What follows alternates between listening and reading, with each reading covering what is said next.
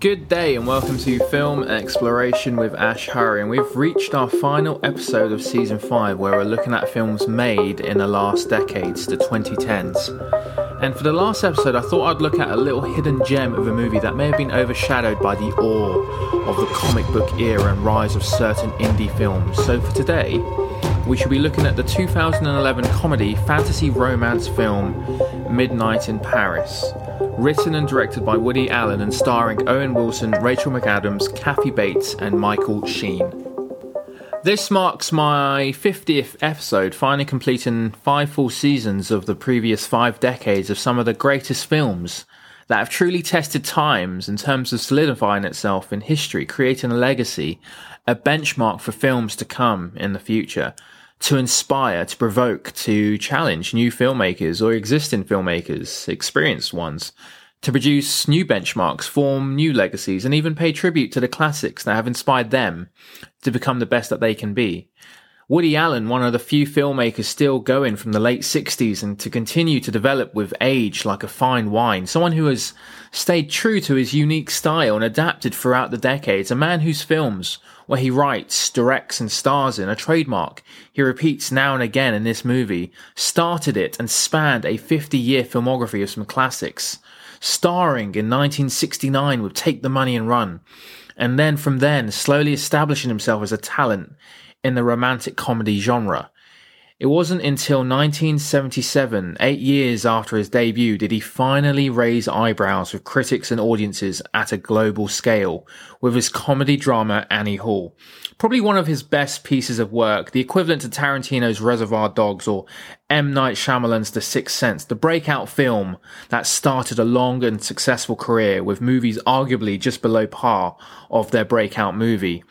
Annie Hall was Woody Allen's. The film won two Oscars, Best Writer and Best Director. In fact, since 1977, uh, when Annie Hall came out, with the exception of 1981, he has managed to direct a movie once every year. He's been nominated 19 times, and of that, won four Oscars. Two of them, as you know, for Annie Hall. The best one, or the other ones, are for Hannah and her sister in 1986, nine years after Annie Hall. And then it wasn't until 2011, 25 years after his last Oscar, did he win another one for Best Writing again. This time for this film, Midnight in Paris. The film we shall take a closer look into. In fact, when he won the Oscar for the Best Original Screenplay in 2011, he became the oldest winner for that category at age 76. No one has ever been nominated more times for writing than Woody Allen has in the history of the Academy. So with Midnight in Paris, we follow Gil, who's on a trip to Paris with his fiancée to visit her parents. He's a, uh, well, yeah, he's a somewhat successful Hollywood script writer, but as he walks the streets of Paris, he gets, you know, reignited with nostalgia and wants to try his hand at a novel. And whilst in Paris, he somehow finds himself traveling back in time to the 1920s in Paris, living comfortably amongst his idols and peers in a complete perpetual denial. The plot is somewhat reminiscent of Woody Allen's famous short story, The Kugelmass episode, in which a romantic character magically travels into the world of novels where he can be with his dream lovers or his idols. There is also another reference to the plot of this movie. It may probably be inspired by Moberly Jourdain incident in 1901 in which two academics, and this is a true story, it was Charlotte Anne Moberly and Eleanor Jourdain, claim to have experienced a time slip into pre-revolutionary France on the grounds of Versailles, which of course we can never prove, but they uh, claim that's what happened. Now, if you know Woody Allen, most of his characters, most of his protagonists, in fact, are usually semi-famous or successful writers or just something to do with writing or art, like Diane Keaton and Annie Hall, who's a journalist, or Scarlett Johansson, who is an abstract artist in Matchpoint. Whether they are authors, artists, or in this case, a scriptwriter like Owen Wilson's character in this movie, um, they have certain representations for what Woody Allen is actually like because he likes to paint. He's got a massive influence in journalism and of course he's a writer. Um, actually, I was reading the other day as well. He was um, he's made all these films, but most of his money's come from real estate. Um, and he said in an interview that um, he's made the most money from selling buildings instead of making movies, which is actually quite revealing. But like Midnight in Paris, Woody Allen likes to reference famous artists and icons from the past. These movies being, I mean, this one particularly being quite easy to do so since time travel was a premise for this film. And we have these cameo appearances from people like uh, F. Scott Fitzgerald, Zelda Fitzgerald, Salvador Dali, Ernest Hemingway, amongst others. And also, like most of his films, he tends to explore a city in his movies, serving not as a backdrop, but has a character of its own. It's really stretching the city throughout the movie, acting more as a tourist film than a normal rom-com movie. Very evident in his recent films, as his earliest films used to just be in New York City. But as we look more contemporary, we see Midnight in Paris, we see Vicky Cristina Barcelona, we see Match Point in London, we see To Rome with Love, amongst other famous cities serving as the film's setting and also as a side note, as a character too, like I just mentioned. And it's also an interesting coincidence that this film was set in Paris because that year it was nominated for Best Film against other films that were also related or linked to Paris or France. The Artist, which actually ended up winning Best Film that year, a silent movie, which uh, was made well during the 1920s predominantly, um, was a French cast done in France. Uh, there was another film called Hugo, which was set in Paris. The Adventures of Tintin as well. Puss in Boots, which is from a French fairy tale. Rise of the Planet of the Apes, which is based on a novel by a French person, Pierre Boulle. And of course, A Cat in Paris. So the 2012 Academy was very French or very French related. Ironically, though, there was no French films that were nominated for Best Foreign Film, which is uh, the chink in the chain, I guess. So we have a lot of cameos, like I mentioned before. We have Tom Hiddleston, who plays Scott Fitzgerald, and of course, who is known for writing The Great Gatsby, with his old sport reference now and again in this movie. And he got the role simply by getting a letter from Woody Allen with only 15 pages of the script offering him the part. Um, and the letter only had three sentences in it, which was Dear Tom, I'm making a movie in Paris this summer. I've attached some pages. I'd love for you to play the role of Scott. And he's now got the letter framed at his office now, which when he, um, which is quite interesting because he's a big Woody Allen fan, but um, Woody Woody Allen fan. But when he was on set, and then he, um, he saw, you know, obviously he was dressed in period clothing, 1920s costume, but Owen Wilson was there and he wasn't in his period clothing. He was in his normal outfit. And he asked him why he wasn't in clothing like they were. And Tom didn't know that Midnight in Paris was a time travel movie because he only got 15 pages of the script. And Woody Allen tends to do that with a lot of his um, actors as well. He doesn't indulge them with the entire script, just the, uh, the main parts for their characters. And they're actually now both um, Owen Wilson and Tom Hiddleston are actually working together in the TV series Loki, which is quite exciting. Owen Wilson playing a mysterious role in the Marvel universe that we're not too sure of what he is uh, doing yet. Don't know what character he's meant to be playing. And Corey Stoll, who most of us know from House of Cards, so he plays Russo and also in the Marvel Universe as well, playing the antagonist in Ant Man.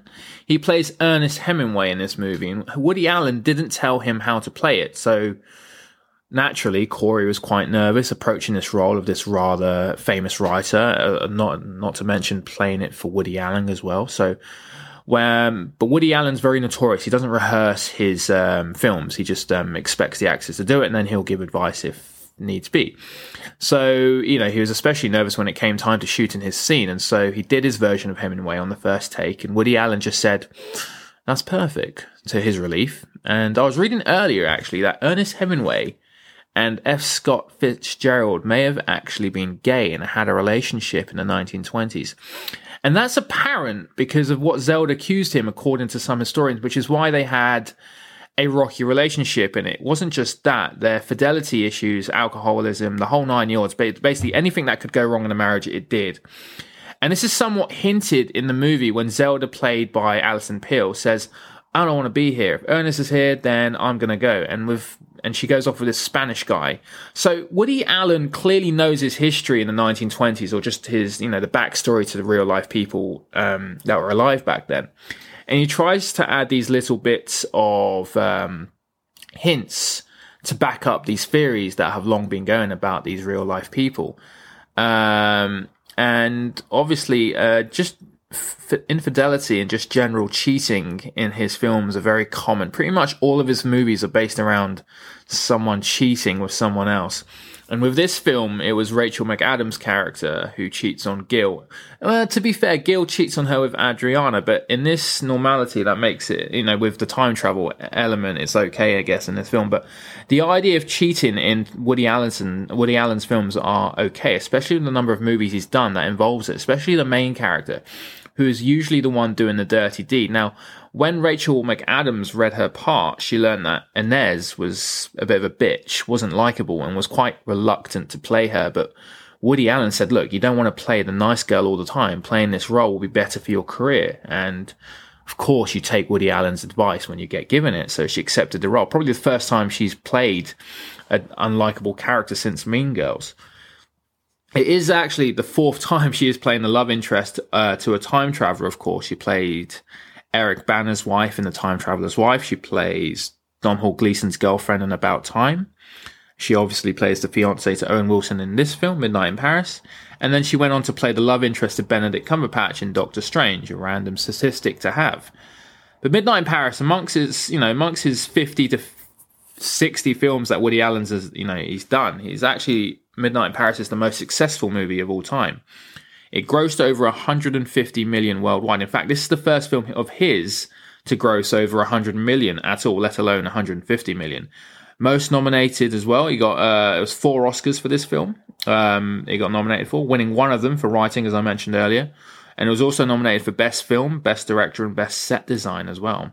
The last time he got this many nominations for the Academy was back in 1994, I think, for what was it, Bullets Over Broadway. So it was that film that, you know, that Midnight in Paris that re-established him as a, you know, the great Woody Allen. For someone who was 76 at the time, someone you know, someone who thought, you know, his age might go or, you know, his talent might go. I mean, he still clearly has it making films from 1977. Remember, 1977 was when Star Wars came out. So rom-com films weren't really on the rise. It was, you know, big films like Jaws and Star Wars, these sci-fi movies. Star Trek was also coming out at that time. So for Woody, for Woody Allen to keep the rom-com genre alive, which was quite, you know, already there since the 50s, is quite an achievement. And to still have that caliber um, with Midnight in Paris in 2011, like 30, 40 years later, is quite an achievement. So he had a preferred cast when he started writing his film in 2010, but they weren't available. And so he was thinking of not doing the film at all. When the lead actor was not available, and we still don't know who it was, they were considering options. And then Owen Wilson's name came up, and Woody Allen thought, yeah, okay. And then he rewrote the whole character for his persona. According to Woody, uh, not Woody Allen, according to Owen Wilson, the two didn't meet until the first day of filming, which is actually quite regular for the lead actor and the director.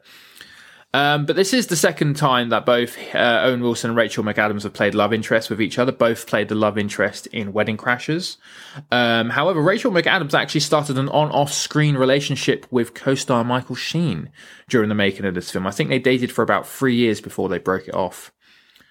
But now we are blessed with fictional, non fictional cameos in this movie, like the appearances of Salvador Dali and Hemingway, like I mentioned earlier. But we are also blessed with real life cameos in this film as well. Now, Carla Bruni, if that name doesn't ring a bell, and it didn't to me, but she plays the tour guide at the Rodin Museum. Um, uh, she's the guy that um, Michael Sheen's character is arguing with about the authenticity or the correction of something. I think it was um, someone was meant to be someone's mistress, and they're, they're arguing about something. She's basically a tour guide. She was actually the first lady of France at the time of filming. She was married to uh, Nicolas Sarkozy since February 2008, which is such a random cameo. That's pretty much the only cameo in the film. And then, of course, with the time travel element, we have these real life people dotted around Paris that Gil meets from time to time, you know, further in the course of this movie.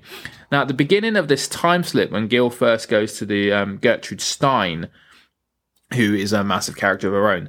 Someone called Alice opens the door of her apartment. Now, this is going back to, you know, Woody Allen playing on these theories that have, you know, long been existed in the books of history, like Ernest Hemingway and F. Scott Fitzgerald being gay. And um, he does these subtleties in his movies. He doesn't do it with just this movie; he does it with all of them. But when he um when Gil first goes to see Gertrude Stein, who's played by Kathy Bates, um, someone called Alice opens the door at her apartment. It's very brief, but um, they mention that her name's Alice and she just opens the door. Now, according to historians, this could very well be Alice B. Toklas, who was Gertrude Stein's longtime romantic companion. In fact, until the day she died in 1946. And when they are at Gertrude Stein's place again, she's arguing with Pablo Picasso, another person. Now, if you look in the background of that scene, you can see a portrait of her in the background painted by Pablo, and that's a real painting which was painted in 1906, I think.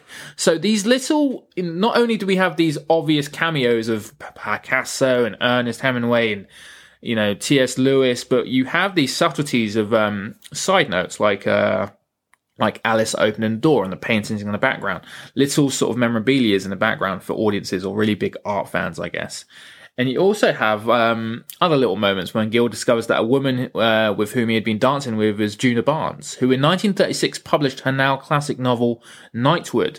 Now, Jill remarks about Barnes wanting to lead when they dance is an oblique reference to Barnes' bisexuality and the lesbian subject matter of Nightwood, which is actually another nice piece of writing there by Woody Allen. And Woody Allen was also named, you know, was also named the main character of his movies Everyone Says I Love You, which is pretty much set in Paris after Djuna Barnes as well. And my personal favourite time or movement back was the Surrealist movement. And I love everything about it. I love the manifesto that Dali done and his paintings and the works he's done and just the whole Surrealist movement. Uh, movement. And of course, from Louis Buñuel, who also makes an appearance in this movie as well. Now, Salvador Dali, played by Adrien Brody, who him and Owen Wilson have worked together in various Wes Anderson, Wes Anderson films like uh, Grand Budapest Hotel and the Darjeeling Limited. Um, but they share a scene in this movie as well. And there's a scene where Owen Wilson tries explaining to Salvador Dali, uh, Luis Buñuel, and the Man Ray that he is really from the future. Now, instead of saying that he's from the year 2000, he mistakenly says the 2000 millennium, which would actually make him from the year 2 million, which doesn't really make sense, does it? But then I thought about it. Now, if they're surrealists, many of them would have used what Jill says to start or make this movement, which who knows is a clever touch on Woody Allen's part that none of these movements would have happened if it wasn't for the involvement of Jill traveling back in time. And this is definitely confirmed when he has that conversation with Louis Buñuel. He simply tells Louis Buñuel, imagine a party that never ends and no one can leave. And Louis Buñuel goes, well, why not? And he just says they just can't leave and leaves it at that. And of course, he's talking about the very famous surrealist film, The Exterminating Angel, which was done in the 1960s, I think, where a party ends, but no one can leave for some ungodly reason. It's a really famous surrealist film. Um, but it's sort of playing on the idea that the surrealist movement wouldn't have probably happened if it wasn't for Gil. And this little error in the script is actually probably deliberate by Woody Allen, this 2000th millennium, which is sort of going on the fact that maybe the future is out there and it's coming back. And this is what started this whole movement of, you know, things not making sense because you just had to accept it. And hence why, you know, he painted the the melting clocks and the other surrealist paintings that they're famous for.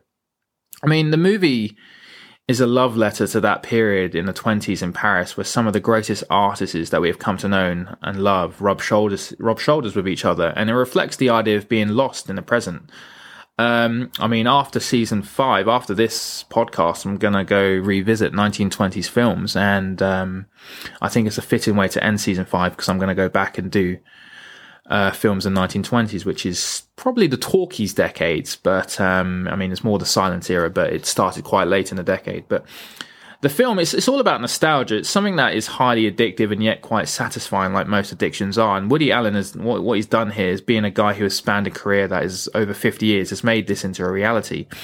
To physically be able to go back and forth and witness these great names and actions, but more importantly, to drop the reality that you're in the troubles you may be and lose yourself in a simpler time. Now, with Owen Wilson's character, there doesn't seem to be any trouble. He's completely willing to love Inez despite her cheating on him, but yet he's, you know, he's, uh, he's rich, he's successful, he's, um, he doesn't really have any flaws by the looks of it. He's just a simple guy. But he's just missing a simpler time despite his success and possible wealth. Now, people like to look back. And it's why we have reminders on our social media to tell us what we were doing this time last year, what has become of us physically, mentally over the time uh, that we've wasted or maybe done something with in the last you know the last year it's the reason people invite memories fantasize over school days uni days days when you were kids without worrying about bills looking back like jill at a simpler time uh, and has this movie invites that fantasy as reality but like most things that tickles with an addiction of looking back, the conclusion of this movie always arrives at the present. And that's sort of the message here. No matter what you do, no matter how far you go back, you always arrive at the present or the future because re- you know, realistically, it's only an experience. It only exists to you as a memory and it's about making your present, your new nostalgia for the future. And the more and more you look back and live in that world, the world you start to let go, it, it starts to catch up with you and you start to realize what you were missing. Now, with Owen Wilson's character, it's his appreciation for simplicity because he has made a life for himself and he believes the things that are beautiful are simple things like walking in the rain and living in Paris instead of Hollywood. And he would drop his Hollywood house for this. And this comes back to, you know, Woody Allen saying even when you arrive at success, you always seem to go backwards again. And that's the premise of life. It's not about going higher and higher. It's about being high and then when getting there, looking back and then realizing that that was the time to be really excited about. Sometimes we don't even know about that until you reach that high and it becomes a memory. You know, you become anxious about a trip or a party or a big move or a night out. And throughout the night or trip, you're on edge, but then you enjoy it. And it's not until you look back about it afterwards do you realize how much that moment meant to you. And this is what I believe Woody Allen's trying to do with this film, with the sugarcoating of big idols in the 1920s and the backdrop of Paris as well. I mean, with movies now, they try to do this non-stop trop thing where films these days are more appealing if you are visiting nostalgia.